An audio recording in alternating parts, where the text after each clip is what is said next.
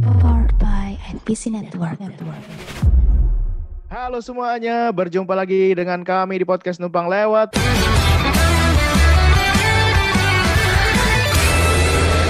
Ada Akom dan juga Ray. Ya, Seperti betul. biasa, di setiap minggunya kita akan ngobrolin tentang dua superhero bikinan Toei yang di mana mainannya dimonopoli oleh Bandai yang Betul. kadangkala harga mainannya sangat-sangat tidak masuk akal. Mm-mm. Lebih baik uang itu digunakan untuk membantu fakir miskin, janda tua, anak yatim, Ya. bahkan lebih tepatnya membantu uang itu digunakan untuk membantu diri sendiri agar bisa bertahan hidup selama berbulan-bulan, bertahun-tahun ya kan. Dan eh, sebuah ultimatum, kenapa ultimatum? Pokoknya sebuah pesan ya dari kami, sekali Anda ingin mengoleksi sesuatu lalu kemudian membeli, usahakan harus dipikirkan matang karena sekali Anda terjerumus ke dalam lembah hitam ini maka akan sangat Hmm. sulit ada untuk keluarnya lagi. Iya, betul. Atau gue punya solusi lain sih, Wam. Apa tuh? Gue punya solusi lain sih. Kerja keras sampai keringat bercucuran ya, sebagai kuda lembur gitu. Uangnya selain ditabung ya, eh, putar uang Anda di platform peer-to-peer lending. Mantap Dan sekali. Apa itu? bikin hitung-hitungannya ya. Jadi gini, lu kumpulin uangnya banyak dulu, taruh di P2P. Kalau bisa Hmm. sebulan sekalinya untungnya itu sama dengan satu mainan atau satu pajangan yang kalian pengen beli. Nah, itu. Jadi setidaknya Gimana kayak, caranya? oh ya bisalah beli, oh ya bisalah beli Nah, gitu. Kalau nah anda itu. maunya pajangan yang harga 200 ribu, tanam uangnya berapa juta gitu. Kalau anda mau Oh. eh, di X driver setiap tahunnya, ya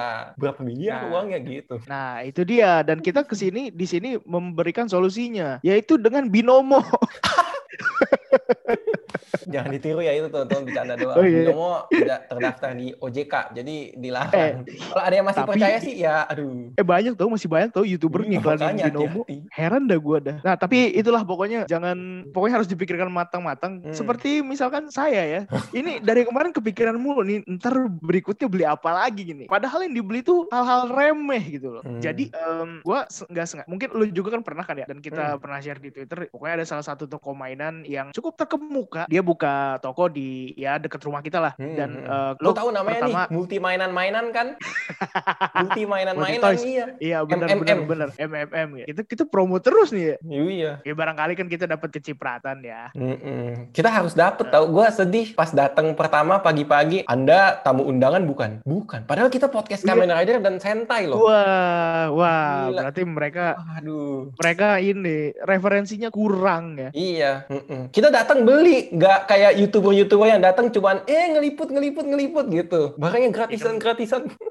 Mereka dibayar tahu begitu Iya iya iya. begituan. Eh enggak, mungkin mereka beli, tapi mereka nggak jumawa aja kayak kita dipamerin di sosmed. Eh saya beli ini, saya beli ini gitu. Ki- Kita sudah miskin tapi jumawa memang. Sudah miskin, pendengar tidak banyak tapi sombong. Tapi ya begitulah pokoknya. Ya Hmm. sekali lagi harus dipikir matang-matang biar kayak ini racun banget sih emang benar-benar racun. Dan gua eh, menemukan satu mainan dan setelah gua cari-cari, ini correct me if I'm wrong ya. Hmm. Ini kayaknya di Kamen Rider mainan yang kayak gini tuh baru pertama kali kayaknya. Jadi namanya itu entry grade. Lo tau gak entry grade? Tahu tahu. Kalau Gundam-Gundam lo tahu kan? Mm-mm. Nah, kayaknya eh, di apa namanya di Kamen Rider baru nih dia bikin entry, entry grade dan series pertamanya itu si Zero One. Sama, bahannya plastik, dirakit dan harganya cukup menurut gua worth it sih. Worth it banget. Eh, dan ngerakitnya juga nggak terlalu susah kayak Gundam sih, cuma ya begitu-begitu doang gitu. Dan secara detail meskipun bahan berbahan plastik dan dia nggak punya artikulasi, dia cuma ya berdiri aja gitu. Tapi secara detail menurut gua sih lumayan, Yes, lumayan gitu Setuju setuju. itu dan kalau dan gua cari-cari lagi di bulan Noven November nanti eh, seriesnya Kamen Rider Saber baru tuh Iya. nongol itu ha- harga kisarannya ya paling 150 ribuan ke atas lah kalau gua Mm-mm. beli kemarin 165 ribu itu dia Betul. bisa jadi solusi tersendiri gitu Iya, dan kalau penasaran belinya di mana? Kita bisa bantu iklan loh, multi Iya, iya. mainan-mainan. dan kalau misalkan ini kan tokonya di BSD ya kita juga bikin jasa jastip ya jasa jastip dengan ongkos dua kali lipat harga asli biar kita juga bisa beli ya itu dia. Bukan cuman kita bisa beli doang, kita adalah warga negara Indonesia yang taat bayar pajak gitu. Jadi mantap segala sekali bentuk bisnis harus kita sumbangkan hasil penjualannya dalam bentuk pajak. Itu dia. Jadi jangan lupa kalau misalkan beli mainan tetap juga harus taat pajak. Luar Iya, biasa. betul. Penuh dengan pesan moral kita ya. Dan langsung aja kita mau ngobrolin em, yang pertama itu Machine Sentai Kira Major episode 29 dan berikutnya nanti Kamen Rider Saber episode 8 ya. Ya, betul. Episode 8. Cuma sebelum kita masuk ke pembahasan, seperti biasa kita sudah melontarkan pertanyaan-pertanyaan di Twitter. Namun sepertinya ini agak mengalami penurunan ya dibandingkan Iya. dengan kemarin. Mm-mm. Minggu lalu kayaknya banyak banget yang nge-reply kita. Apakah ini adalah sebab akibat dari update-nya fitur Twitter yang menghilangkan retweet ya? Sebet eh nggak nggak menghilangkan, tapi retweetnya menjadi quote retweet. Iya, dua langkah gitu ya. Mungkin mungkin itu bisa Hmm. jadi, bisa jadi. Nah bisa jadi jadinya ya begitulah. Eh, eh, Jadi Mm-mm. cuma sedikit aja yang nge-reply kita gitu kan kita Atau tanyain. gue punya gimana. alasan yang lain sih, menurut analisis gue ya. Kita Hmm. rekaman di tanggal 27 berhubung besok akan menjadi eh, long weekend ya. Ah, Mungkin banyak iya, yang betul di sekali. ini apa sama kantor-kantornya, "Hey, kamu lembur dulu, jangan mainan Twitter" gitu. wah bisa jadi, bisa jadi. Ya Ah, betul siapa juga betul siapa juga. siapa siapa gitu. Jadi kerja kerja kerja kerja kerja gitu. Atau mungkin banyak juga yang gajiannya tanggal 1 jadinya beli paketnya di cicil eh di. Diirit-irit gitu. Hmm, hmm, hmm. Jadinya nggak main sosmed dulu. Tapi oh ya, langsung aja kita bicarain. eh, itu juga ya, cuti bersama besok Bang libur.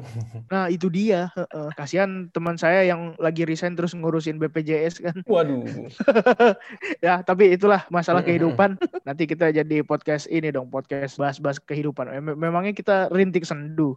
Oke oke oke. Langsung kita aja. Kita Twitter dulu bacain berarti ya. bacain beberapa tweet dulu, baru kita masuk ke Sentai. Boleh. Yang pertama datang dari Ivan Ramadan Satria. Dia bilang Saber minggu ini secara story ngebut. Nah, tapi yang menarik minggu ini full referensi seri Fate. Mulai dari Gorgon Sister yang membesar dan berniat membalas dendam atau Avenger Class sampai pada warna robot Arthur yang sangat identik dengan sang Saber biru Arturia Pendragon. Nah, ini dia. Oh, Banyak ini tuh sekali eh, istilah- serial anime ya, Fate Stay Night bukan sih? Iya, sepertinya ya. Eh, Oh, oke oke. saya Terima kasih untuk Ivan Ramdan Satria ya. Jadi kita dapat Iya. referensi baru nih. Saya belum ngikutin karena sekarang saya lagi ngikutin anime Kaguya sama Love is War. Mantap sekali tuh. Hmm. Nonton dah. Lucu itu lucu. Gue masih The Boys dulu. Ngomong Oh, soal The The Boys. Boys. enggak, enggak, enggak. Nah, ada episode kita bersama PNS langsung saja meluncur ke podcastnya PNS ya. Iya betul. Oke, yang lanjut lanjut, Bang, lanjut. al- alhamdulillah masih aman kita sekarang.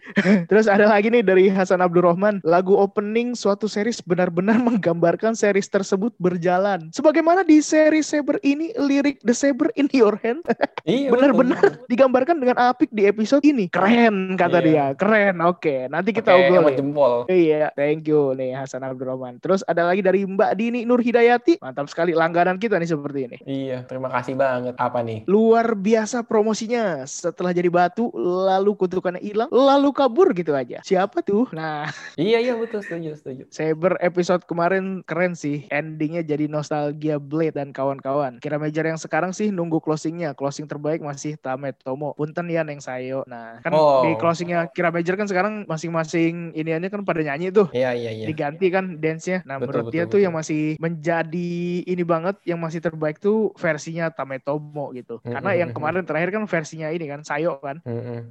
Lalu ada lagi dari Ibu Ranger, Ibu Ranger mantap, Hmm. mantap sekali ini Ibu Ranger, respect. Nah, justru yang dia menjadi fokus dari Ibu Ranger ini adalah next episode dari Kira Major. Kira-kira Murio beneran jadi Ranger atau Toei cuma ngetrol aja? Karena kan gitu. Udah banyak nih em, apa namanya scan-scan majalah superhero di Jepang ini yang memperlihatkan si Mirio ini megang apa sih namanya panahnya? Eh, Kira full Go Arrow. Kira full Go Arrow. Nah, terus ada siluet, siluet apa sih itu namanya? Kirame Gold Go- gitu, warnanya Iya. emas-emas gitu. Nah, ini yang menjadi perbincangan juga di kalangan toko fans. Apakah si Mirio ini akan menjadi Kira Major baru atau bagaimana? Menurut lu gimana tuh? Eh, berhubung gue nggak bisa bahasa Jepang ya, gue kayak masih mempertanyakan aja sih. Kayak gue harus, gue orangnya kalau mau menebak-nebak sesuatu harus baca dulu nih di majalah ini huruf ini apa, huruf ini apa. Tapi ya kalau misalkan mereka berani kayak gitu, mungkin-mungkin aja sih kejadian gitu. Kayak Hmm. pengalaman di Ryu Soldier kemarin ya, kalau lu nonton, Hmm. tiba-tiba ada Ryu Sol Brown muncul satu episode doang. Wah,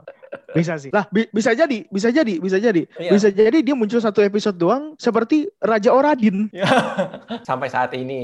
Sampai saat ini, ya, Gitu. Ya, dan ngomong-ngomong soal Raja Oradin itu sebetulnya yang terjadi di episode 9 Kira Major ini. Jadi karena mereka mendapatkan musuh namanya siapa sih gue lupa. Monster gede itu namanya proyektor-proyektor kan dia Hmm, pakai hmm. namanya. Dimensi Itu susah. proyektor. Ah, ah. meskipun sudah mendapatkan bantuan dari Hakubo, tapi ternyata belum bisa sampai meng- bisa mengalahkan si monsternya ini karena Kirame Stone yang lainnya itu masih belum mendapatkan kekuatannya. Nah, cara yang mendapatkan kekuatannya adalah mereka harus disembuhkan sama si Raja Oradin yang sebetulnya jiwanya itu tamashinya itu masih ada dan itu Mm-mm. harus dibangkitkan. Mm-mm, Bagaimana setuju, caranya adalah ke ke suatu tempat apa nama tempatnya gue lupa. Atmalen. Atmalen di mana di situ em, pas si Kiramager ini pada ke sana itu hidup berdampingan antara manusia dengan warga Kristalia yang mana kalau gue misalkan mungkin gue masih bocah ya gue sih ngeliat itu kayak bakal creepy sih. Iya Wajah-wajahnya pakai helm gitu. Oh, gue mau kalah dulu ya. Namanya Atamalen. Atamalen ya Iya. Atamalen itu dia Atamalen ya. Heeh, jadi itu adalah Atamalen itu adalah suatu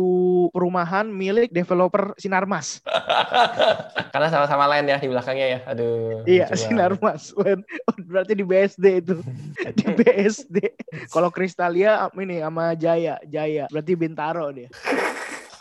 Cuma gini, cuma gini, balik lagi ke Kira Major. Gue tuh Hmm. sebetulnya ngeliatin Oradin terus si siapa sih namanya kok jadi lupa gue. Siapa? Anaknya Oradin siapa? Anaknya Oradin? Anaknya Oradin. Iya. Si yang mana dulu nih? Yang kakak atau yang Ah, adik? Ma- Mabushina, Mabushina. Mabusina ya. heeh. Iya, Mabushina itu menurut gua nggak ada lucu-lucunya, cuy. Ya iyalah.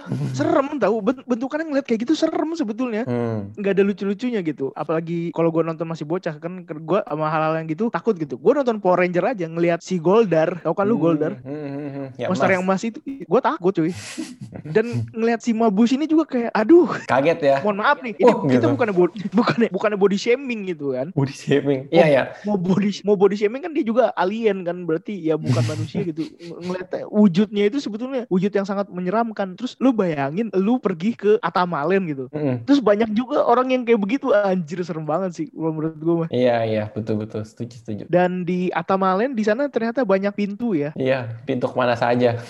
Pintu ke mana saja yang digunakan untuk mencari di manakah Tamashi atau jiwa Raja Oradin ini bersemayam. Berada. Iya betul. Berada. Nah terus eh, mereka masuk ke situ si siapa namanya si Sena, Sayo, Shiguru sama Tametomo masuk tanpa ada perencanaan matang gitu kayak kayak udah kita cari satu-satu aja gitu. Mm-mm. siapa tahu kan nanti ada yang ketemu ini kayak misalkan ada satu film misteri di situ mereka harus menemukan sesuatu yang banyak jalannya gitu jadi kayak ayo kita berbencar lo sama gua ke arah sana lo sama gua ke arah sana begitu loh Betul betul betul betul. dan ketika mereka masuk ternyata mereka tidak menemukan yang mereka cari melainkan mereka menemukan refleksi dari diri mereka sendiri yang ternyata anak imo dan metal karena pakai ini, item-iteman Iya betul. di mata udah kayak pocong mumun Wuh. gitu Mm-mm. gitu dan eh, Tapi sementara mungkin gini, sedang karena eh, dijelasin juga ya sebenarnya kan. Kenapa mereka kayak buru-buru? Memang mereka dikejar waktu karena si monster raksasanya kan ternyata lagi overheat doang gitu. Jadi nanti bisa bangkit eh, kapan pun, ya kan? Terus Hmm. ketemu eh, counterpartnya mereka masing-masing ya, atau kayak cerminan tapi versi jahat gitu, versi kurang tidur. Karena mereka bilang kan si Atamalen juga lagi nggak stabil katanya, ya nggak sih? Hmm, Gitu sih. iya.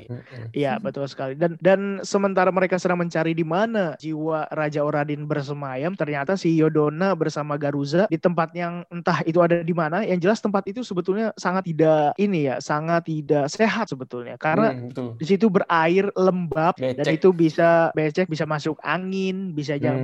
Bisa korengan gitu penyakit Terus kulit bisa itu juga apa? Jadi Apa? sarang nyamuk. nah betul Nyamuk sekali demam apalagi berdarah. apalagi di situ gelap ya kan gelap Oh iya betul betul betul. Eh, gelap. Nah di situ ada makamnya si Raja Oradin gitu kan. Di Hmm. situ si Yodona tuh kayak ngerasa kegirangan gitu. Kayak dia mendapatkan sesuatu cara mungkin bisa mendapatkan kekuatan Raja Oradin. Tapi ternyata itu salah kan. Hmm, Justru itu hmm, meng- hmm. membangkitkan jiwanya. Nah lalu tinggal si Juru nih. Bingung bingung bingung gimana. Akhirnya dia mendapatkan ya kira making. Dan ternyata cukup mudah ya. Hanya perlu membuat lubang kunci. Iya betul. Lubang kunci tapi karena kebutuhan durasi film jadinya dilama-lamain.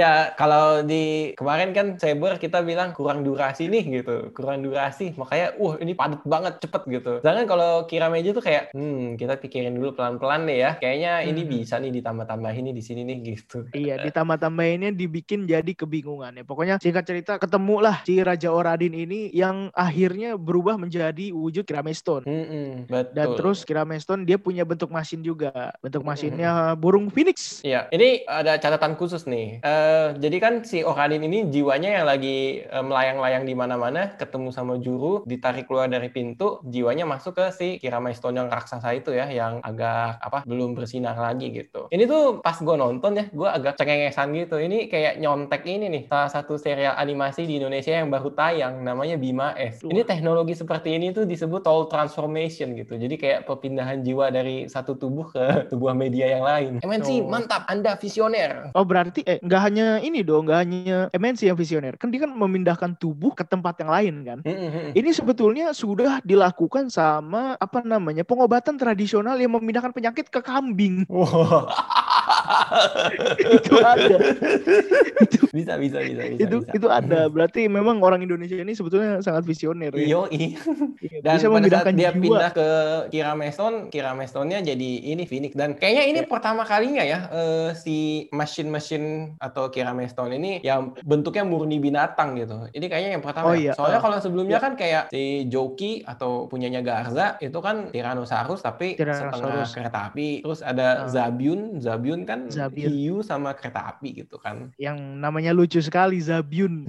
iya. Dan ini ada catatan lagi nih. Ini harus dikonfirmasi ke Mimin Geekin Out ya. Si mesin Oradin ini jadi Phoenix warnanya biru. Sudah gitu kemampuannya menyembuhkan gitu. Menyembuhkan mesin-mesin yang lain gitu kan. Ini tuh mirip sama ini karakter di One Piece namanya Marco. Oh, huh. Marco yang ya kemampuannya buah iblis bisa jadi Phoenix gitu dan setelah pensiun sesaat ya dari perbajak lautan dia tugasnya atau kerjaannya nyembuhin orang gitu. Kalau ada yang penasaran ya tapi eh, nggak ngikutin One Piece gitu, kalian bisa membayangkan wajah Marco itu mirip Uya Kuya versi Indonesia. oh itu.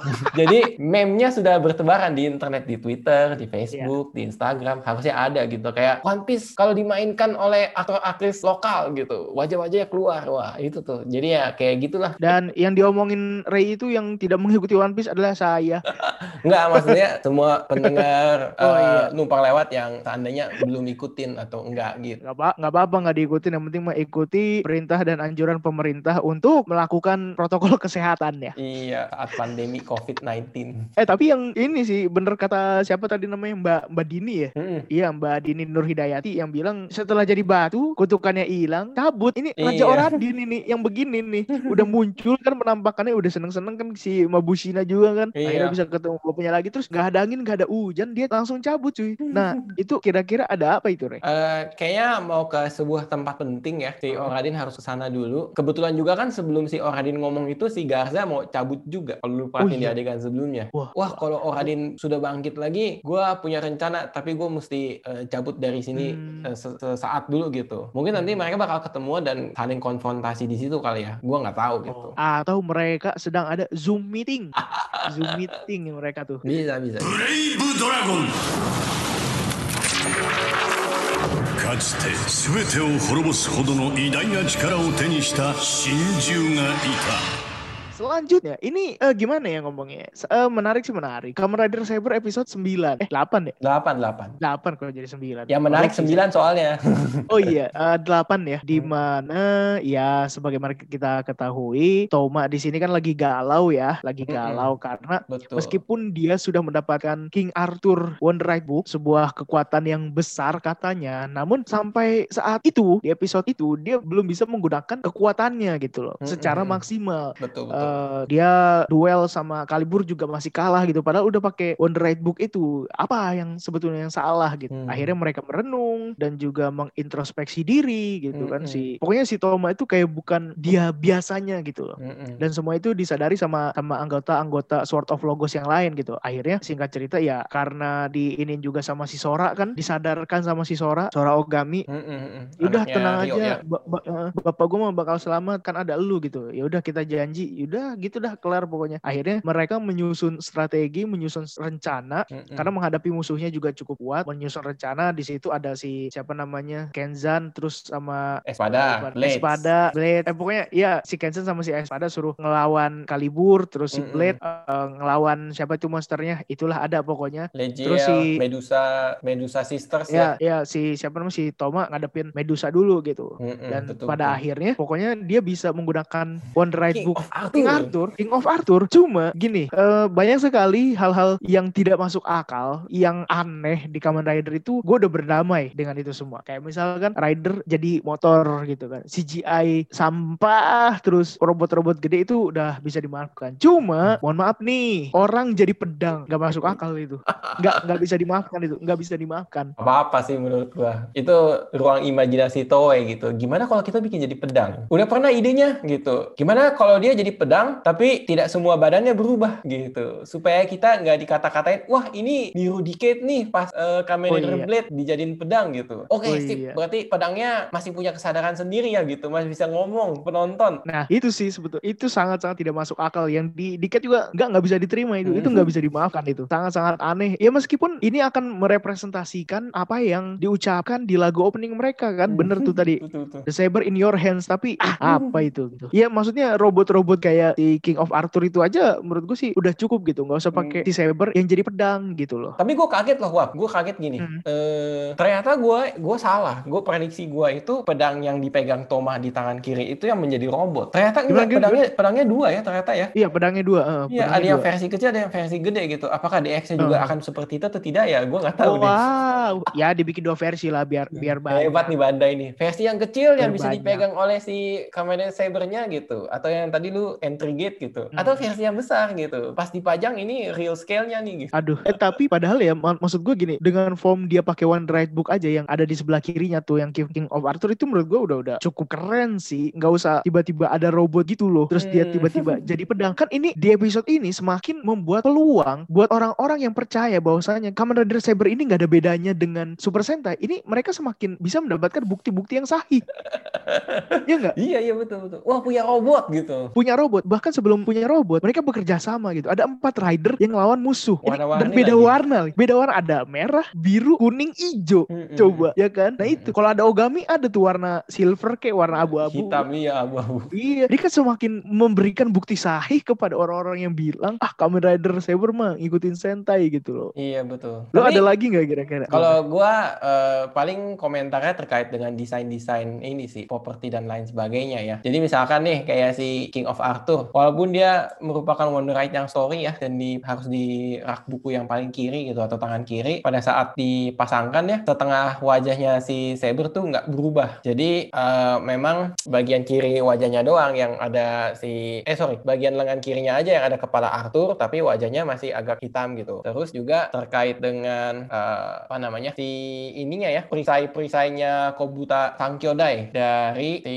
Kenzan. Jadi kan kalau kalian lihat ya teman-teman pada saat Kenzan pakai Kobuta Sankyodai ini sebagai trump card ya atau ace cardnya pada saat di interview sama si Toma begitu dia pasang pertama kali kan dia eh, yang tengah-tengah ya tangan kirinya kayak muncul semacam perisai tapi bentuknya rumah-rumahan si tiga babi kecil yang eh, dibuatnya masih pakai jerami gitu. Terus begitu dia kayak semacam kaki bunshin ya, jadi nggak seribu bayangan sih, tapi ya membelah diri lah. Jadi ada dua Kenzan lainnya. Yang satu tuh perisainya ya atau eh, bentuk rumahnya itu ada yang dari bata sama ada yang dari eh, batangan kayu gitu. Pada saat dia mengeroyok si Kalibur gitu. Itu aja sih yang bisa gue tambahin terkait dengan desain ya.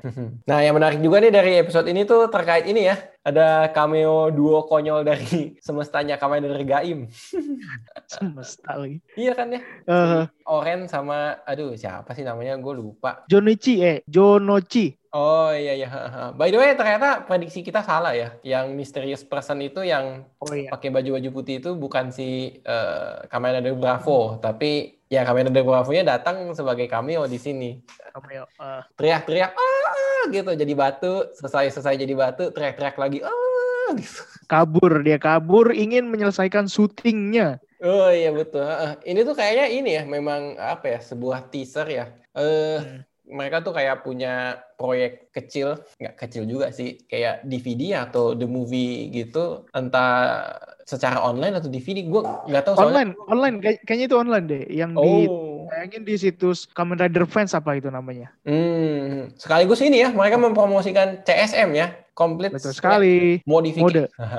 Itu CSM dia. merupakan sebuah lini pajangan yang di atasnya DX ya. Iya. Dan tentu saja harganya lebih mahal. Jelas. Enggak sih, enggak enggak lebih mahal. Karena di dunia ini tidak ada yang mahal. Kita aja yang miskin. Wah.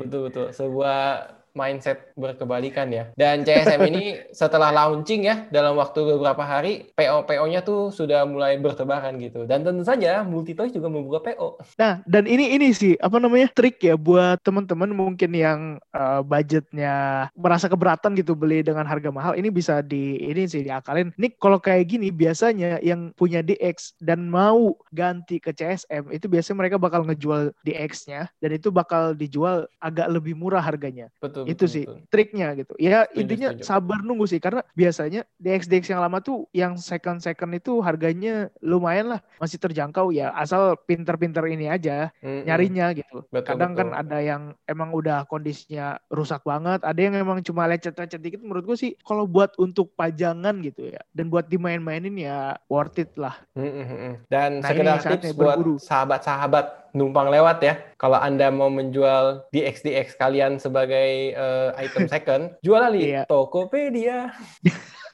Pastikan Anda sudah jadi gold merchant ya, supaya Anda bisa mengikuti mitra Tokopedia gitu. Jadi bisa mengirimkan DX-DX kalian menggunakan fitur gratis ongkir gitu. Dengan adanya Waduh. fitur gratis ongkir, mungkin Anda akan ini ya, menarik perhatian para pecinta merchandise Kamen Rider gitu. Wah, ini ada gratis ongkir. Ya udah saya belinya dari toko yang ini aja gitu. Iya.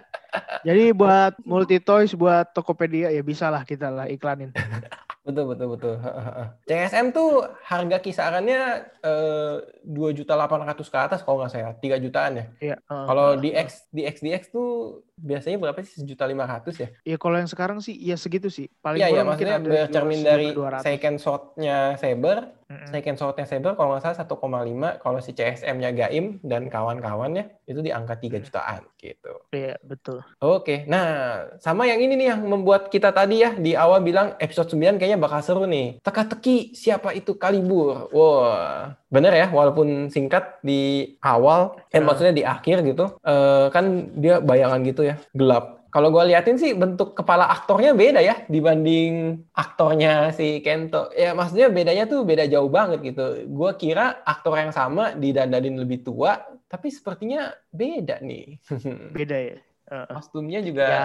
jadi formal gitu. ya entah juga sih. Tapi lu punya sesuatu, mungkin teori-teori sesuatu gitu. Iya, gue Sebetulnya siapa yang jadi kalibur? hmm, gue iseng-iseng baca salah satu yang paling liar itu ada yang ngomong ini kayaknya jangan-jangan masternya si ini, masternya Masternya si Saber Oh, wah, yang pengguna Saber yang lama gitu. Karena kan ada fotonya si ini ya, pas yang fotonya dilipat ada bapaknya Kento, Sofia sama si masternya Saber yang lama nih. Terus kan fotonya dilipat gitu kan. Tapi gua nggak mau berspekulasi terlalu jauh dulu ya, supaya bisa menikmati seri ini dengan Hmm. tenang gitu. Cuman yang membuat gua penasaran itu ini, kenapa dia pakai sarung tangan cuman di kanan doang? si ini kalibur. Iya sih kalibur dalam bentuk manusia ya. Kalau Oh. gua lihat-lihat sih ya, mungkin Ah. ini iseng-iseng mau kayak referensi ke salah satu Kamen Rider di era Showa, namanya Riderman ya. Uh, Riderman itu eh, nama orangnya eh, Yuki Joji. Yuki Joji itu seorang saintis yang di apa ya bilangnya, yang dihukum lah sama organisasi si penjahatnya Destron, di mana dia dicelupkan gitu ke sebuah larutan asam ya,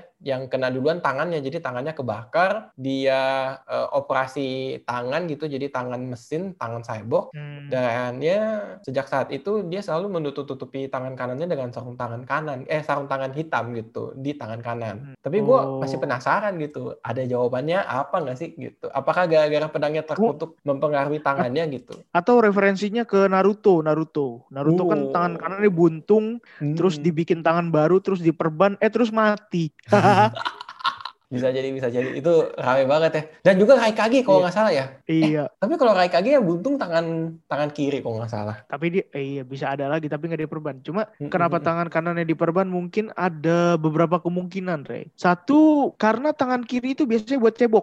Jadi, Jadi tangan kiri ada sarung tangan, tangan gitu. tangan kirinya nggak di sarung tanganin jadi biar langsung itu nggak usah lepas sarung tangan dulu atau mungkin dia adalah penganut kepercayaan bahwa apabila tangan kanan memberi maka tangan kiri nggak boleh ngelihat Apaan tuh?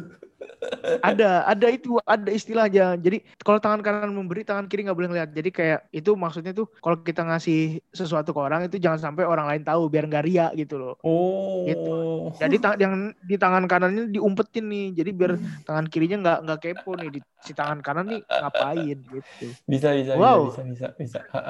Dan ya kenapa kita menggadang-gadang episode 9 kayaknya bakal seru selain teka-teki si Kalibur yang ketemu Sofia ya kayaknya ya dari trailernya kita akan kedatangan atau kehadiran rider terbaru iya namanya yang Slash ya. yang sudah tidak dirahasia-rahasiakan lagi ya sebetulnya Iya. karena sebetulnya ya pihak mereka sendiri yang mereveal gitu kan kita sebagai Betul. toko fans itu sebetulnya sangat ini sekali familiar sekali dengan spoiler-spoiler ya karena Mm-mm. yang spoiler ini yang, yang punya Iya. Dan dia itu kayak per episode satu gitu ya. Pertama pedangnya dulu tapi masih gelap. uh, Kedua yang sekarang ini Wonder Ride book-nya udah dikasih lihat gitu. Sekaligus preview, Hmm. wah bentukan ridernya di episode depan kayak gini nih gitu. hmm. Kocak, kocak, kocak. Ya kalau dari gue mah itu aja lah ya terkait dengan si Saber ke-8. nah nih kalau gue satu lagi nih Apa tuh? ada satu hal yang bikin gue menebak-nebak dan menerka-nerka setelah eh, cerita di Kamen Rider Saber ini di episode 8 ini selesai seperti biasa dong ada prolog ada epilog yang mana selalu dibacakan sama si Tasel. Hmm, pas epilog eh gue agak menemukan sesuatu. Coba nanti lo perhatiin lagi. Ketika menjelang eh, episode ini mau berakhir, dia kan biasa tuh bacain ya apa yang akan terjadi begini begini begini? Terus terus